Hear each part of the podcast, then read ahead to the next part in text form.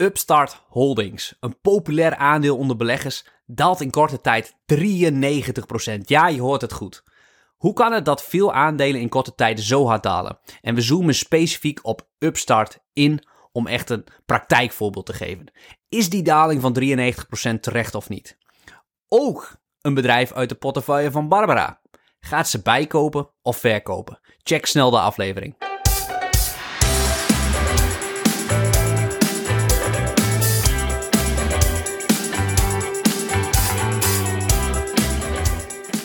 Mooi, dit is Barbara. Goeiedag, Hem.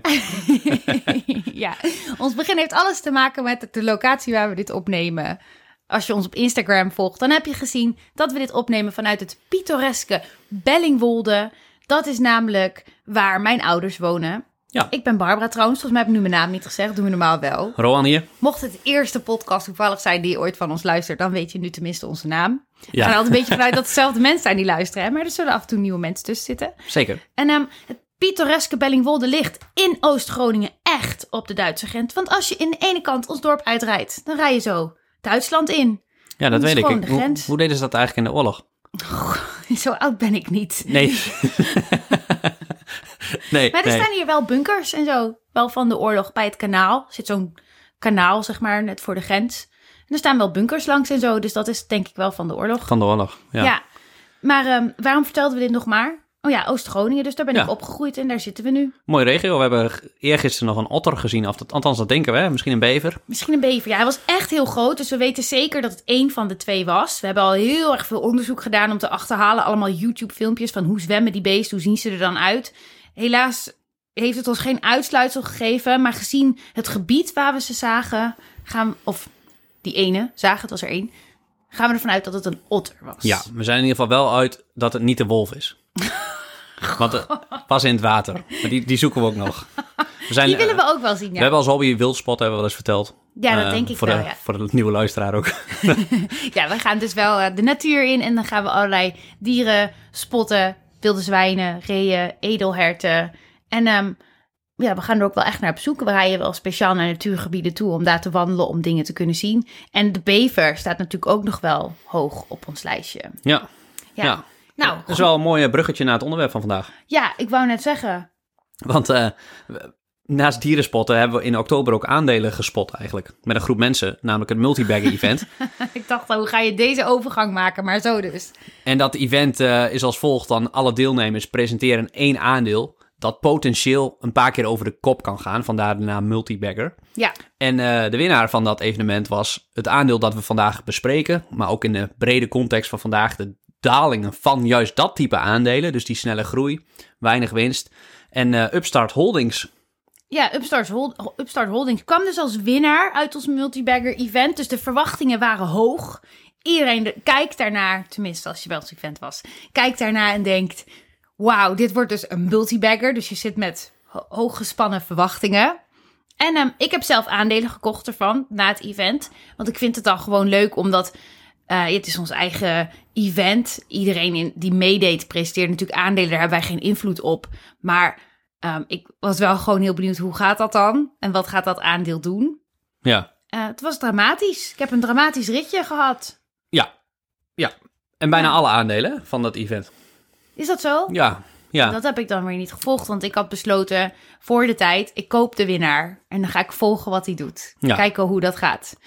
Nou, ik denk, ik denk gemiddeld... raad ik dus niemand aan. Nee, nee. Nee, maar dat is een mooie les. En daarom organiseren we ook dat event. Om mensen ook eh, niet ehm, dat soort dingen te laten zien. Mensen willen in die tijd van de markt graag aandelen die meerdere keren over de kop gaan. Want eh, de bomen groeiden tot in de hemel. En eh, ja, iemand vroeg me ook van... Roman, wat vind jij er nou van? Ja, ik zei... Ja, dit, dit is niet wat voor mij. Want de meeste... Ik, ik kende de meeste... Ik, ik ken de Upstart bijvoorbeeld nog niet eens.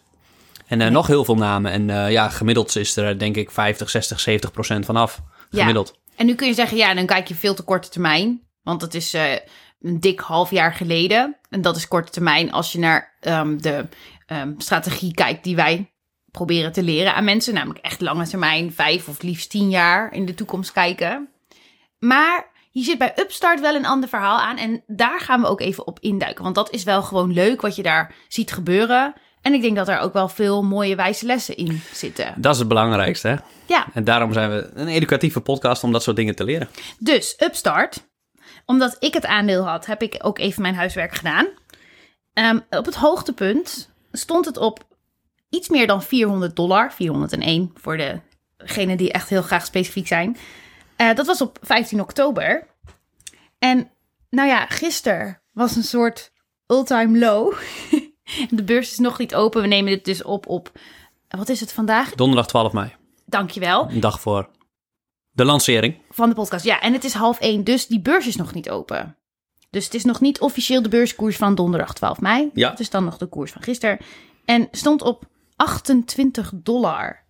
Dus ja, jij hebt dat snel even berekend. Daar is 93% verdampt. Ja, Nu was het voor mij, want ik noemde net al dat ik hem gekocht had.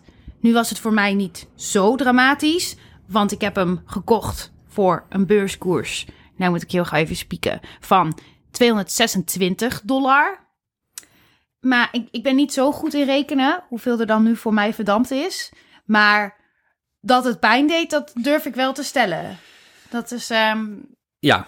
Ja, is iets minder dan 93%, maar het bekend gezegde is, eh, ja, wat als je een aandeel van eerst 80, daal, 80% gedaald is en dan 90% gedaald is in totaal, dan lijkt dat misschien 10% extra, maar als je dan op die 80% koopt, ga je nog steeds door de helft.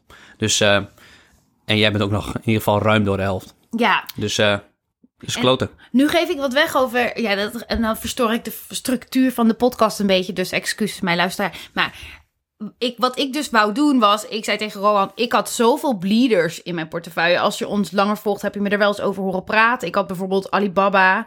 eh, was echt dramatisch. Ehm oh, Wix? Ja, Wix. Ook echt dramatisch. Er zat er nog een Ryanair. Maar dat was min 13%. Snapchat. Oh my god, Snapchat. Een wild ritje geweest. Ja, het was echt gewoon allemaal rode cijfers. En ik heb het niet over gewoon wat rode cijfers. Ik heb het over min 60% stond er meerdere keren tussen. Het was echt janken. Dus ik had tegen Rohan gezegd... Rohan, het wordt nu echt tijd dat we naar mijn portefeuille gaan kijken... en dat we dat samen opschonen. Ik geloof het wel. Eh, deze strategie werkt niet. Ik heb mijn leergeld betaald. Ik wil dit niet. Dit is niet handig om met mijn geld te doen. Dus ik wil graag eh, dat je mij helpt. En dan dan gaan we mijn portefeuille even herstructureren. En Upstart zou er dus ook uitgaan. Maar niet voordat de beurskoers even aankondigde dat ik nog even een keer door de helft ging voordat ik kon verkopen. Nou, oké. Op de cijfers eh, gisteren, eergisteren. Ja. ja. Ja, en ik, ja, ik let dus niet goed genoeg op. Wat ook mede onderdeel is van dat ik zeg: ja, de- dit is niet verantwoord beleggen in losse aandelen. Als je dat zo doet, en dat heb ik nu ook echt ervaren. Ehm, want ik zie ook gewoon niet in dat met de aandelen die ik had, dat dat weer ging herstellen. De bedrijven hebben Rowan en ik het gaandeweg wel over gehad. En ook Alibaba is langsgekomen in een masterclass.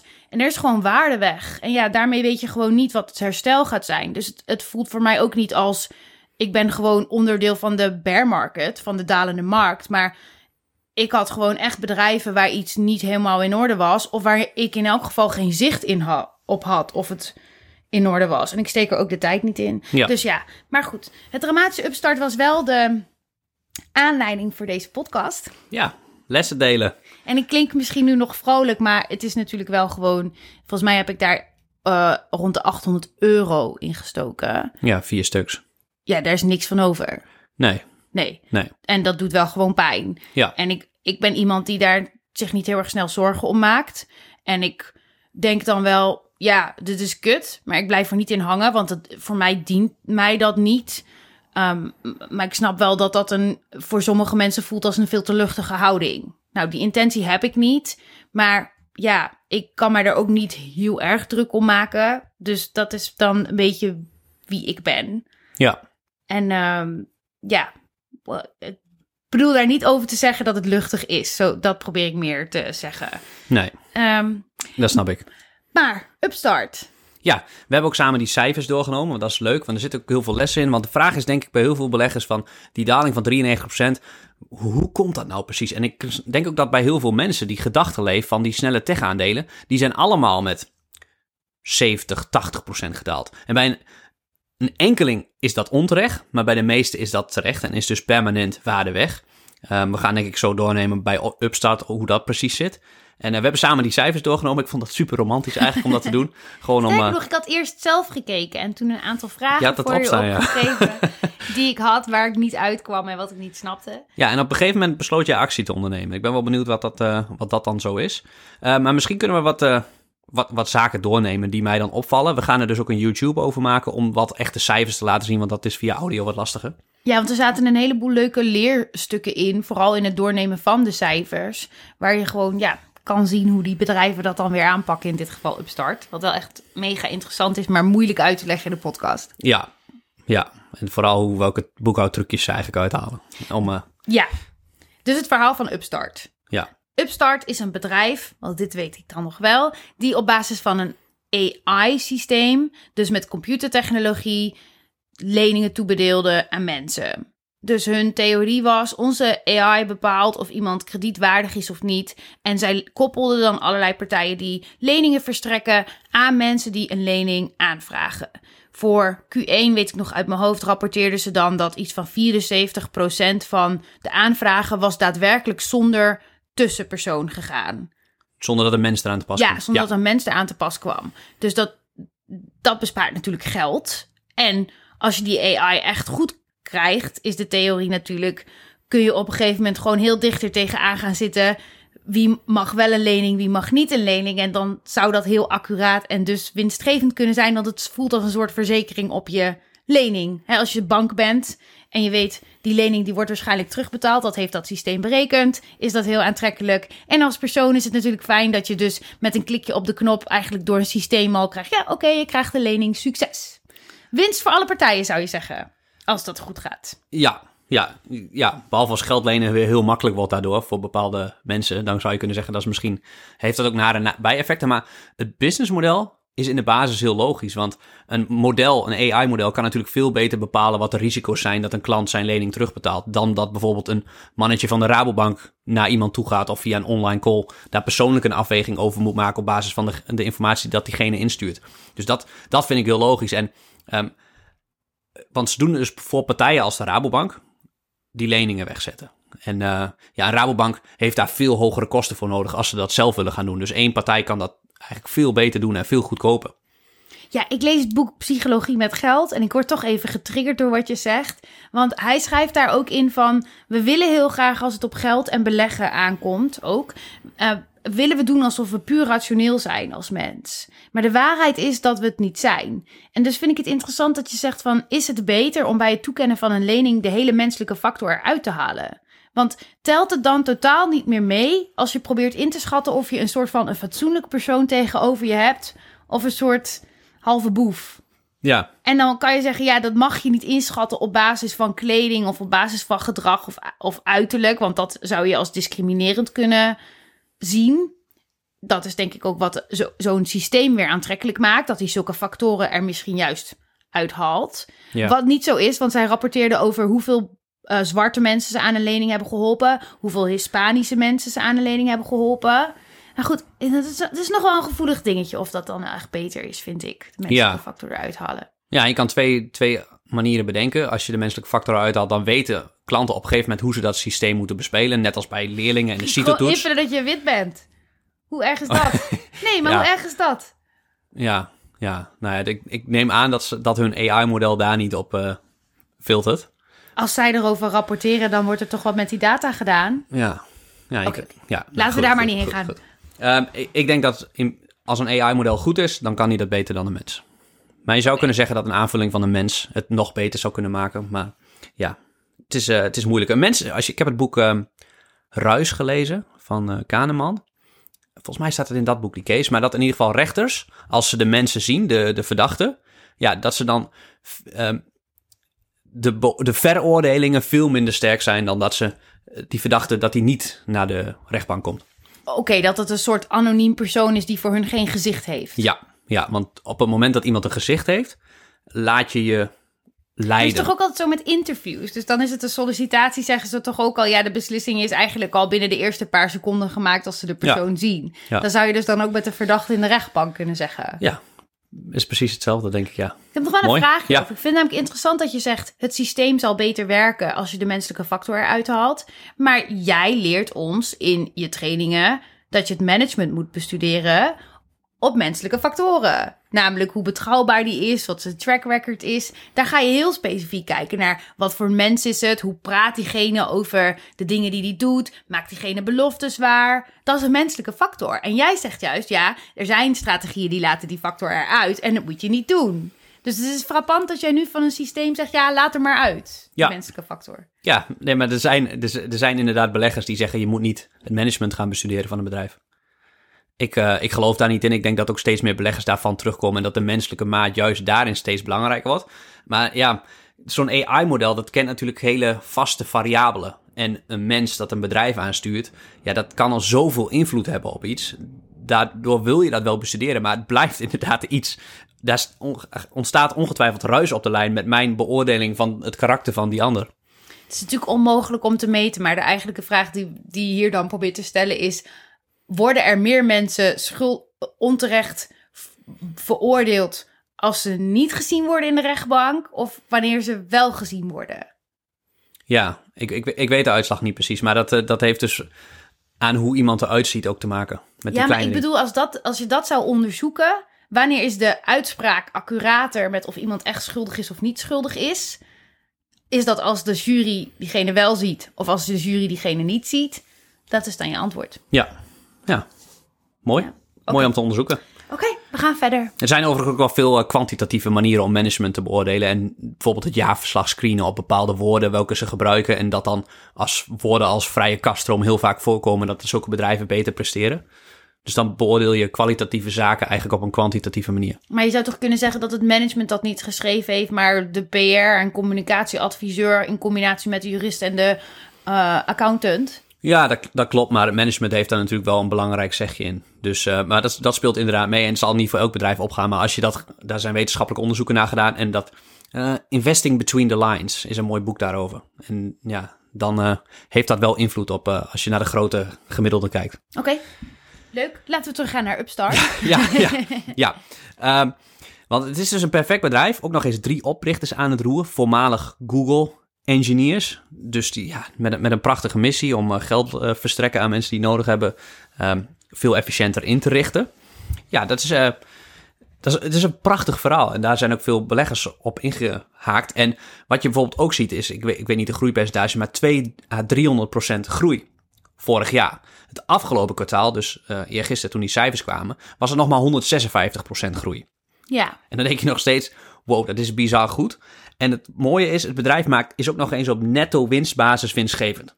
Wat al die andere bedrijven met die snelle groeiers bij lange na niet lukt. Dus dat is, best wel indrukwekkend. En dan als je dan gaat waarderen in oktober met de verwachtingen toen, dan denk je, wow, die waardering is ook nog eens super laag.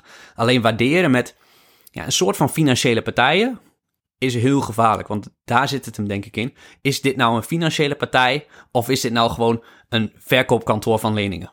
Ja. En, en daar zit een groot verschil. En dat kan ik ook het beste in die YouTube-training uitleggen. Want ehm, ja, ik weet niet of ik dit nu al mag zeggen, maar ik ga het gewoon doen natuurlijk. Ehm, die daling van 55% eh, op die cijfers. Ja, dat kwam ook omdat beleggers, en daar schrok ik zelf ook massaal van, dat ze niet die leningen voor de Rabobankjes van deze wereld gingen verstrekken. En dus volgens die lening wel afsluiten en dan gelijk op de balans van de Rabobank plaatsen. Dit ging heel snel. Jij bedoelt gewoon, ze hadden eigenlijk zelf geen leningen in beheer. Ze connecten alleen de partijen aan elkaar. Punt. Ja, ja, ja. Securitiseren noemen ze dat. Securitizing. ik weet niet of dat een Nederlands Ik vind, woord ik voor vind is. het knap dat je het uitspreekt. Ja, je, je, je, je gooit je risico's van dat een klant niet terugbetaalt. Dra- draag je niet zelf op je eigen balans, maar doe je naar een andere partij. Securitizen? Ja, dat ja. Oké. Dat ja. Oké. Ja, sec- securitization. Ja, nou ja. Het is gewoon, eh, je, je, je gooit je risico naar een andere partij. En dat gebeurde dus in de financiële crisis ook in 2008. Gingen heel veel van die verkoopkantoren hypotheken verstrekken aan mensen die het eigenlijk niet terug konden betalen. En doordat ze die risico's niet zelf hoefden te dragen, hadden ze natuurlijk een prikkel om mega veel hypotheken af te sluiten. Want ze Daar kreeg het voor betaald. Ja, daar krijgen ze commissies voor. Ja, Oké. Show me the incentive and I'll show you the outcome. Hm? exact, exact dat. En eh, ja, dat, ja, nu zie je dus, omdat ze dus die leningen voor een deel op de eigen balans gaan dragen. En dan wordt, Ja. gelijk, wordt het gelijk geen eh, flexibel marktplaats meer met een super lean model. Maar dan wordt het gelijk een, een bank. Ja, en, wa- en je zag die daling dus al inzetten in oktober. Nog wel even leuk om te benoemen is denk ik ehm, de, de waarde die toegekend wer- werd aan het bedrijf. Als je het nu berekent is dat zo'n 6 miljard. Ja. Maar dat betekent dat het op zijn hoogtepunt richting de 60 miljard of zoiets ging. Ja, dat is echt een serieus bedrijf. Ja. Ja, ja. En daarom ook eh, best wel populair onder beleggers, ook omdat het zo hard groeide. Wat wil je zeggen? Hier hadden we nog een ander leuk punt over, maar dan dwalen we weer af. Jeetje, zoveel te zeggen. Wie? Over waar al dat geld dan heen gaat. Die 60, eh, die 60 miljard naar die 6 miljard. Waar is al dat geld Waar is dan? dat geld? Ja, dat is het bizarre van de beurs. Hè. Dat is natuurlijk, eh, ja, dat is, dat is lucht, dat is weg. Er, er is niet in één keer 55 miljard. Ja, dat is in één keer weg. Dat is, dat is gewoon verdampt. Dat is ook niet geld wat echt bestaan heeft. Kijk, als je het op dat moment verkoopt, dan heb je dat voor jezelf gerealiseerd. Maar als op dat moment iedereen besluit om te verkopen, als het op 60 miljard staat, ja, dan is het in één keer niks meer waard. En dan krijgt alleen degene die als eerste eruit gaat nog zijn geld. En de rest allemaal niet. En eh, ja, als je het in theorie bekijkt, als het nu op 6 miljard staat. En we gaan dat. eh, ja, stel dat er geen, bijna geen verkopers van die aandelen zijn op dit moment. Er zijn er nu in deze tijd heel veel, maar stel dat er even die er niet zijn. En dan is er één grote koper. Ja, en die gaat dan opbieden. Eigenlijk een beetje hetzelfde als een short squeeze. Ja, dan gaat die eh, waardering van het bedrijf van 6 miljard, kan dan in één keer keer 10 gaan naar 60 miljard. Maar komt het dan door die ene koper, die dan dat hele ding in beweging zet, dat het bedrijf meer waard is? Nee, dat is gewoon de prijs die verandert. En hij was waarschijnlijk geen 60 miljard waard. De vraag is of hij nu 6 miljard waard is, of ehm, iets meer of iets minder. Ja, want wat ik eigenlijk naartoe wou verder was, op dat hoogtepunt dus, op 15 oktober, daarna begon het al te zakken. Ja. Nu zitten we in een bear market en zijn alle aandelen gezakt, maar dat was toen nog niet. De andere aandelen gingen nog vrolijk verder omhoog. Dat is dus heel opvallend dat Upstart toen al die daling inzette. En kan je dus afvragen, daar hebben andere beleggers dus al geweten, dat daar misschien iets, een verschuiving aan het plaatsvinden was die niet ideaal was. Ja, ja. En, en er, was, er waren natuurlijk ook niet dingen ideaal. En want Upstart heeft natuurlijk ook sindsdien ook wel gewoon een beetje pech gehad. Dat die Toen was er nog niet zoveel sprake van inflatie. En dus oplopende rentestanden. En dat is natuurlijk dodelijk voor een partij die geld uitleent. Dat rentestanden gaan oplopen. Ja, want ik vind het wel leuk als je nog even iets meer uitlegt aan de luisteraar over hoe je dat dan precies terugziet. ehm, dat Upstart deze stap gemaakt heeft. Hoe je dat eh, terugziet dat ze die leningen op de balans hebben genomen. Ja, Oké. Ehm, ja, dat zie je dus in hun eh, presentatie, die we in de YouTube-filmpje doornemen. En dan zie je daar in één keer op de balans een, een post vormen met ehm, een bezitting wat dan voor hun is aan de, aan de linkerkant van de balans. Met geld dat ze uitgeleend hebben aan klanten. En aan de andere kant van de balans, ja, dat geld moet natuurlijk ergens vandaan komen, dan lenen ze dat. ja. En het beïnvloedt wel al hun waarde. Want eh, ehm, sommige, eh, sommige, hoe noem je dat? Noem je dat staatjes? Ik weet het niet zo goed. Ja. Sommige dingen zijn wel positief veranderd. Want die zijn in één keer, doordat zij dat geld hebben gekregen, gaan ontzettend omhoog. Zoals wat? Uh, volgens mij zag je wel een veel hogere omzet. Ehm, ja, de, de omzet is, is fors gestegen afgelopen kwartaal. Dus die, dus die ging omhoog. Eh, de winstmarges waren op zich ook wel goed. Eh, kijk, die winstmarges bij een financiële partij zijn eigenlijk in 9 van de 10 jaren zijn altijd heel hoog. Alleen dat ene jaar, waarin bijvoorbeeld de financiële crisis was, of dat in één keer een recessie komt, zoals er nu waarschijnlijk aankomt als we dit, eh, dit gaan, als we dit tempo doorgaan, Ehm, ja, dan worden leningen niet terugbetaald. En als dan in één keer van die leningen die op de balans staan 10 of 20 procent niet terug worden betaald, en het zijn natuurlijk dubieuze leerlingen, eh, leningen, leningen, eh, ja, dan moet je daarop afschrijven. En dan gaat je eigen vermogen eraan en dan ben je in één keer binnen no time technisch failliet. Banken gaan heel lang goed en in één keer gaan ze failliet. Ja, en dat is wel ook het lastige toch aan financiële partijen, heb ik inmiddels geleerd. Zit ook in onze eh, online training zelf aandelen selecteren. Ja, Financiële partijen zijn echt een vak apart hierom. ja, En de lezen van de balans, die wordt volledig verstoord en beïnvloed door dat geld dat waarmee geschoven wordt om het te kunnen uitlenen. En wat is er dan uitstaand? Wat is er daadwerkelijk eigen cash? Dat werkt heel anders dan bij een bedrijf dat in die zin, ja, misschien de Volkswagens en zo van deze wereld, de, ja, hoe die beheerd worden. Dat Ja. is wat dat betreft van veel makkelijker. Ja, ja. Ja, en dan het voorbeeld van Volkswagen is dan een beetje ongelukkig, want dat zijn vaak ook financiële partijen, want die hebben ook heel veel auto's die ze leasen en dat zijn dan een lening afsluiten, die dragen die vaak ook op de balans. Waardoor ze ook best wel in zo'n Dat financiële maakt ze crisis. ook wel ingewikkeld ja, dan. ja, ja. Want je moet niet alleen kijken naar dat ze een kapitaalintensief productiebedrijf zijn en dat je dat op die manier wilt beoordelen. Maar je wilt dus ook kijken naar het feit dat ze een financieel instellingsstukje erin hebben door die leaseauto's. ja. En. Het probleem is bij zo'n. Een bank heeft heel vaak heel, in heel veel jaren geen geld nodig. Niks in paniek. Niemand wil geld van de bank. Maar als er nu wat paniek is bij Upstart, 93% lager. Er zijn dus mensen die denken dat het bedrijf failliet gaat. Nou, zou zomaar kunnen. Eh, maar er zijn dan partijen die geld uitlenen aan. Dus de andere kant van de balans, aan Upstart. Eh, en die kan ik nu wel denken van, als ze dat moeten doorrollen. eh, dat ze denken van, nee, ik, ga, ik zet mijn, leen mijn geld wel aan een andere partij uit. Dit kan het nog wel eens zijn dat ik het niet terugkrijg. Ja, en dan kom je gelijk in een liquiditeitsprobleem eh, en dan ga je failliet. Ja, dus zij, ze, hun mogelijkheden worden nu ook zo meteen beperkt. Wa- waar een ander bedrijf dat het altijd goed doet, even een tijdelijk cashflow tekort heeft. Dus er zit gewoon niet genoeg kas, geld in de kas om hun verplichtingen te betalen. Zegt een andere partij misschien, nou, je bent normaal gesproken heel winstgevend. Dat geld komt er wel weer aan. Ik overbrug jou wel tijdelijk. Hier heb je geld. Ja. Tegen een mooie eh, rente voor mijn lening. Maar bij zo'n bedrijf inderdaad, als het dan, hoe precairder het lijkt, hoe meer je gaat zien dat dan partijen natuurlijk zeggen, nee, we helpen je ook niks overbruggen. Dus je staat er gewoon echt knetter alleen voor. Ja, ja en op momenten dat je het geld nodig hebt, word je in de steek gelaten. En dat is ook rationeel gedrag van die andere partij, want die, die heeft ook weer een verplichting aan waar Ja, hij dat geld laten vandaan we heeft. eerlijk zijn, wij willen toch eigenlijk ons geld ook niet stoppen in iets wat mogelijk failliet gaat. Zo van, nou, hier heb je dan eh 10.000 euro en dan kijk maar of je het Ja. teruggeeft. Ja, dus prima. ergens het allemaal verliest. Breng maar naar het casino. Nee, dat zijn we niet aan het doen. Dat is ook niet de- Nee. de kern van beleggen. En dat maakt het natuurlijk wel weer leuk. Want ik heb dan mijn geld in Upstart gestopt. En eigenlijk is dat dan in zekere zin wel wat ik heb gedaan. Gewoon naar hun gebracht Ja. en gezegd... Ja, kijk maar wat je met mijn geld doet. Nou, Ja, ik word er niet heel gelukkig van wat ze ermee hebben gedaan. ik, vert- ik vertrouw jullie, ik vertrouw jullie. En eh, ja, ze, ze, ze zeggen ook dat ze het heel goed doen. Dus die, die, die earnings call, daar begonnen ze ook met de tekst... I'm pleased to say we're off to a great start in 2022. En dus daarvoor stond die beurskoers op die dag al 45, 55% lager. Dus gewoon geen enkele, geen enkele aandacht daarvoor en de problemen. Ja, we hebben zeven kwartalen op rij al winst gemaakt. Nou, heel indrukwekkend. Maar als er één kwartaal is waar het helemaal misgaat... ehm, ja, dan ben je failliet. Dus dat, is, dat, zijn, dat zijn allemaal... Maar zie jij dat als een rode vlag? Dat ze dat dan niet aan... Dat ze daar geen aandacht aan besteden?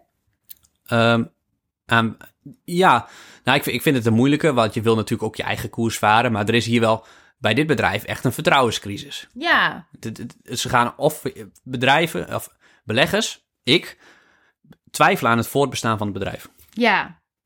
En dan, dan heb je eigenlijk ook de keus om je beleggers te laten zien wat je plannen zijn, wat je doelen zijn. En- je, het zou eigenlijk zo werken, als die heel solide zijn, dan kun je ze ook heel solide uitleggen. Dan zou je ook het vertrouwen van je aandeelhouder goed moeten kunnen winnen. Want als je echt een waterdicht plan hebt waar gewoon een, rooskleurige toekomst aan vasthangt, dan is het heel moeilijk voor een ander om daar omheen te gaan. Ja. Dan te zeggen, oh ja, dit, dit is wel een goed plan, dit ziet er solide uit. Oké, nou, komt goed voor de toekomst. Ja, Ja, je kan ook stellen dat als je het gewoon negeert, kan ook nog een teken zijn dat dat rooskleurige toekomstplan er gewoon niet is. Dat ze gewoon hun hand hebben overspeeld. ja klopt. En eh, kijk, je kan, ze kunnen misschien nu niet zeggen dat het super slecht gaat. Eh, maar dat moeten ze eigenlijk doen als het heel erg goed gaat. Dan moet je een soort van voorzichtigheidsdingen inbouwen. Van het gaat nu wel heel goed, beleggers kijk uit.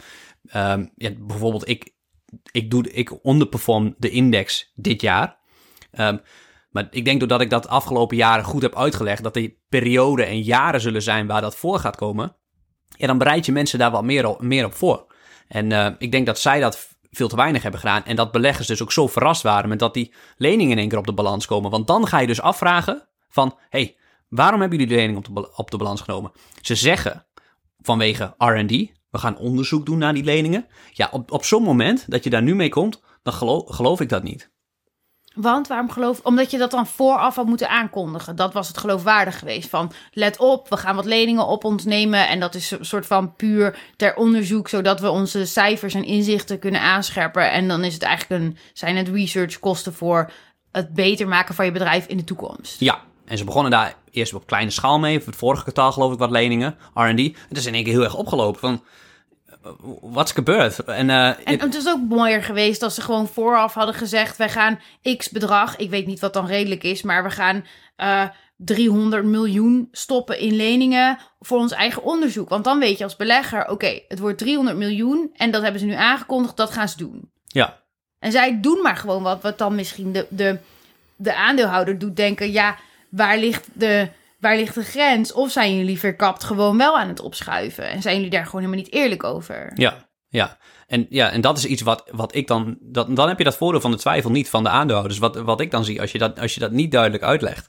En eh, ik denk dan, wow, dit is misschien geen R&D, maar dit is een, zo ga je het verpakken. Eh, er zijn gewoon de Rabobankjes van deze wereld die jullie leningen nu niet meer accepteren. En, eh, jij zit nu met de troep op de balans. Oh, Het is toch ook een vakgebied dat geen voordeel van de twijfel verdient. Ik denk dat. Er zijn gewoon takken van sport. Dan kan je zeggen: ja, je verdient het voordeel van de twijfel. Ga maar doen. Wie weet lukt het. Niet zoveel schade als het niet lukt. Maar als het gaat over je geld uitlenen. Ja, Dan, dan wil je die. Dan is het gewoon niet acceptabel dat alles kwijtgaat. Ja. En dat is gewoon een ander spel. Ja. Daar, daar ga je niet snel. Dan wil je er. En dan wil je echt dat er veel tegenover staat. Maar niet alles kwijtraken aan een potentieel faillissement is zo'n slechte uitkomst. Die is gewoon eigenlijk per definitie onacceptabel. ja, ja, ja. En eh, ja, er zijn zoveel cowboys actief in de, in de financiële wereld. En dat komt gewoon één keer in de paar jaar weer, weer voor. Wirecard hadden we nog. Eh, de financiële crisis was natuurlijk één grote puinhoop door de, door de, door de CEO's van die eh, banken. Het voelt voor mij ook wel een beetje alsof waar wil het management heen? En daar, daar is geen duidelijk antwoord meer op in de, eh, in de beleggingswereld. Hoe bedoel je dat? Mm, er is te veel onduidelijkheid over wat het management aan het doen is met het bedrijf. Van wat zijn jullie doelstellingen? Waar proberen jullie het heen te leiden? Wat proberen jullie er nou van te maken? Wat is het ultieme einddoel? Welke klant bedienen jullie? Waar gaat het nou echt om? Ja, En misschien hebben ze er wel een leuk verhaaltje van met visie en missie. Maar volgens mij begint daar twijfel aan te ontstaan in de markt van wat jullie zeggen dat jullie willen doen. Is dat wat jullie daadwerkelijk aan het doen zijn? En ik denk dat je dan gaat naar vertrouwen. ja. En dat vertrouwen de ultieme factor is. Ja, en dan ga je twijfelen aan alles als belegger. Dan denk je dat AI-model, is, is die wel goed?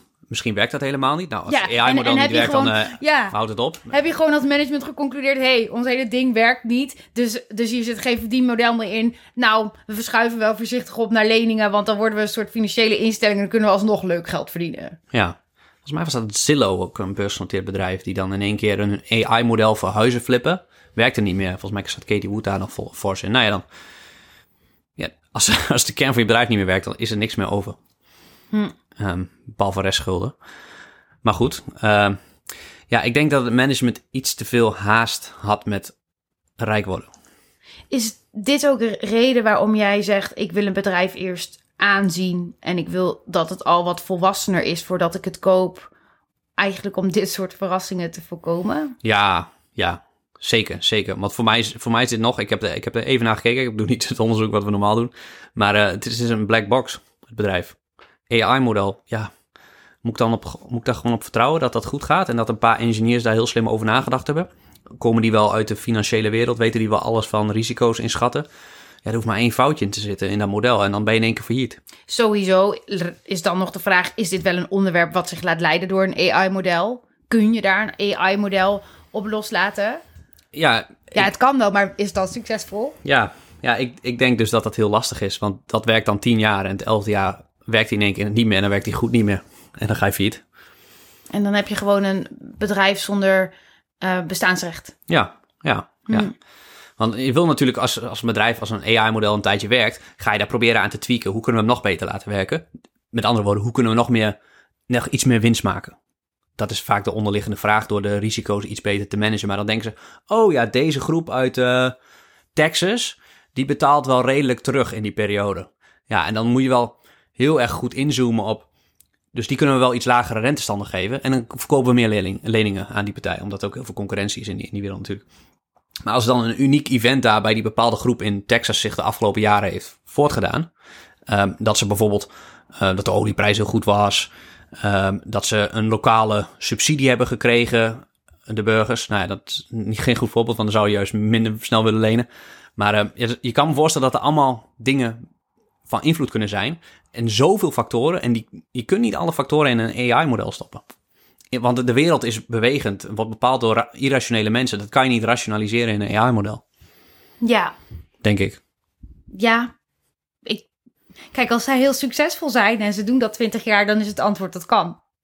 Ja, Maar Dat- volgens mij gaat het er ook om, en daar gaat het jou dan om als jij beleggingsbeslissingen maakt, die factor van onzekerheid. En dat hangt ook weer samen met waar we het eerder over hadden. De factor van onzekerheid en het feit dat de slechtste uitkomst faillissement is, wat betekent dat je als belegger al je geld kwijt bent, is onacceptabel. ja, Want als je kijkt naar wat is het lange termijn doel, maar dan gaan we meer naar de mindset psychologische kant. eh, dan, is, dan is je eh, een bepaalde belegging naar nul zien gaan de allerergste uitkomst voor je lange termijn rendement die je maar kan hebben. Want vanaf nul gebeurt er één ding. het wordt niet eens één meer. nee, nee. Vermenigvuldigen met nul, oh nee, delen met nul is eh flauwekul, maar keer nul is ook eh, nul. Alles keer nul is nul. En jij stond voor de klas. ja. Ehm, ja, goed. Ehm, maar ja, dus ze worden getroffen door die eh, cocktail van rentestijging. Waardoor als in één keer de rentestanden 3% hoger zijn, dan zijn er veel minder mensen die een consumentenlening of lening voor een auto bij ze willen afsluiten. Dus die groei valt helemaal terug. En dan wordt nog gepocht natuurlijk het eerste kwartaal. Zijn we nog 156% gegroeid ten opzichte van het eerste kwartaal 2021. Maar ja, ten opzichte van december, als je dan gaat inzoomen, is er nog maar 2% groei.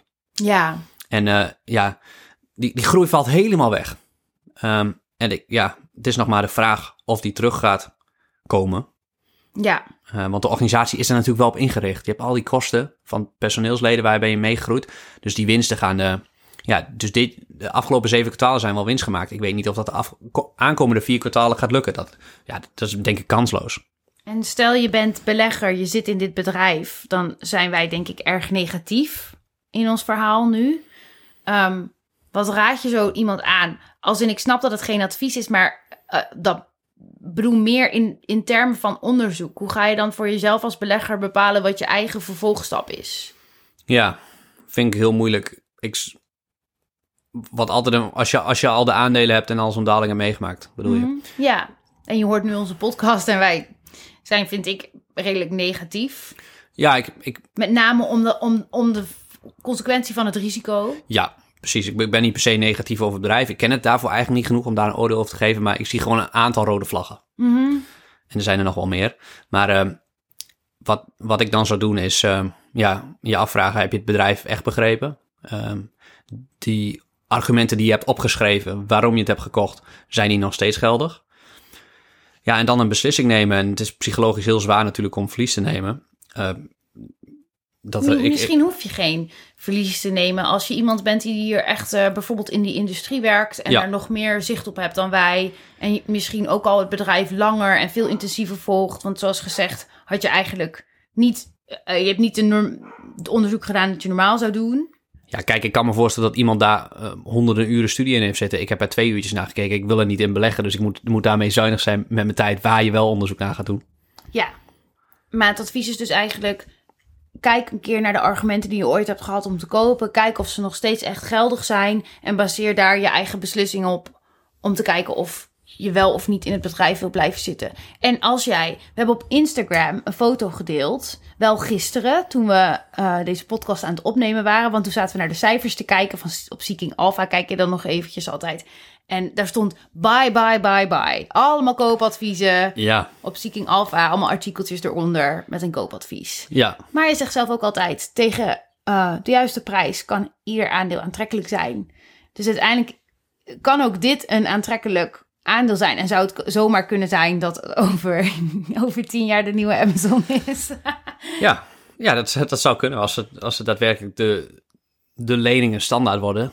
Ja, En eh, dat hun AI gewoon het wordt en de manier wordt waarop je een lening aanvraagt. Nou ja, waarschijnlijk dan wel in de VS, maar goed. klopt. En Amazon ging ook wel eens min 90%. Nou, dat bedoel ik maar. Dus ik, ik wou voor- er vooral ook mee zeggen, laat je niet, eh, als, Nee. als je het zelf goed onderzoek hebt gedaan, laat je niet eventueel moedigen door ons, eh, eventueel dan gebrekkig geïnformeerde podcast. Maar volg je eigen Ja. op. Ja, Ja. tuurlijk. Mooi. En ja, ik, ik hoop natuurlijk dat het goed komt. Want het is zonde als mensen, eh, bedrijven failliet gaan, omdat er, daar werken mensen. En eh, dat, dat creëert waarde. Dus dat is, dat is zonde. Natuurlijk is goed als bedrijven die geen goede producten maken failliet gaan. Maar als, stel dat het wel een heel mooi model is, maar er zat gewoon iets verkeerd. eh, waardoor het vertrouwen gebroken is en dan is het bedrijf kapot. Ja, dat, dat is natuurlijk ook zonde. Ja, dat is jammer dat het gewoon echt een beetje dommige communicatie was van hun kant. En dan worden ze zo hard afgestraft. Ja, En dan zie je natuurlijk ook wel die exploratie, is dat een goed woord? Dat het dan naar beneden gaat, dat dan anderen zeggen ook van ja, dit gaat me te hard naar beneden. ja, ja. Ik ja, ga er ook uit. Maakt me niet meer uit of, of je nog een goed aandeel bent. Ik ga eruit. ja, Ja. ja. Ja, en eh, ja, ik sprak ook iemand die, die begrijpt dan niet zo goed van hoe, hoe die dalingen bij die snelle groeiaandelen, hoe dat dan, waarom, waarom dalen ze allemaal 80%? Ja, en dat is eh, sinds, sinds oktober dan, zeg maar, in zo'n korte tijd. Eh, Gaan die dan allemaal failliet? Dus Als je de beurskoers mag geloven, dan lijkt, is daar grote twijfel. Nou, een, heleboel daarvan zal waarschijnlijk failliet gaan, maar ook een heleboel niet. En daar is ook heel veel te maken, want je ziet nu al die groeifondsen, een, een Tiger Global bijvoorbeeld, die hadden dan 17 miljard eh, verloren in vrij korte tijd. Dus alle beleggers, alle pensioenfondsen die hun aan dat hedge fund Tiger Global hebben gegeven, ja, die trekken hun geld allemaal terug omdat ze niet meer vertrouwen, omdat het fonds gaat imploderen. Dus die moeten eh, noodgedwongen liquideren op de markt. Die zaten bijvoorbeeld ook in eh Just Eat Takeaway. Ja, dus die moeten gewoon, omdat beleggers hun geld terugkrijgen, die aandelen verkopen op de markt. En dat Een is massadump krijg je ja, dan. ja, omdat je die liquidaties van die fondsen krijgt. Ja, dat is een mooi als particuliere belegger. Heb je daar nooit last van. En je, moet nooit, je hoeft nooit te verkopen omdat iemand zegt van ik wil mijn geld terug, want het is jouw geld. En dat is, eh, Maar je merkt als particulier wel de gevolgen van die dump. ja, ja. En daarom is, krijg je ook zo'n overreactie op eh, per saldo dat soort bedrijven. Omdat ze gewoon ongediscrimineerd eh, die dingen eruit ge- gegooid worden. Oké, dus dat is wat jij probeert te zeggen. In, als dat het geval is bij het aandeel, en ja, dat kunnen we dan nu niet zeggen voor welk aandeel het wel of niet zo is, maar dan hou dan even gewoon, gewoon hou je vast voor het ritje. Prima vast. Want er is dan misschien niet zoveel aan de hand. Het is gewoon een tijdelijke marktreactie en die Ja. heft zichzelf snel genoeg weer op. Ja, het is echt eh, dat excessieve dumpen. Dus dat zit ook wel wat in dit bedrijf. Er zit ongetwijfeld wat in. Maar het bedrijf bepaalt uiteindelijk zelf of ze het overleven of niet. Hm, mooi. Dus voor mij, bij zo'n bedrijf, is het veel te moeilijke vraag voor mij. Dus ik eh, laat dat zoiets links liggen. Mooi.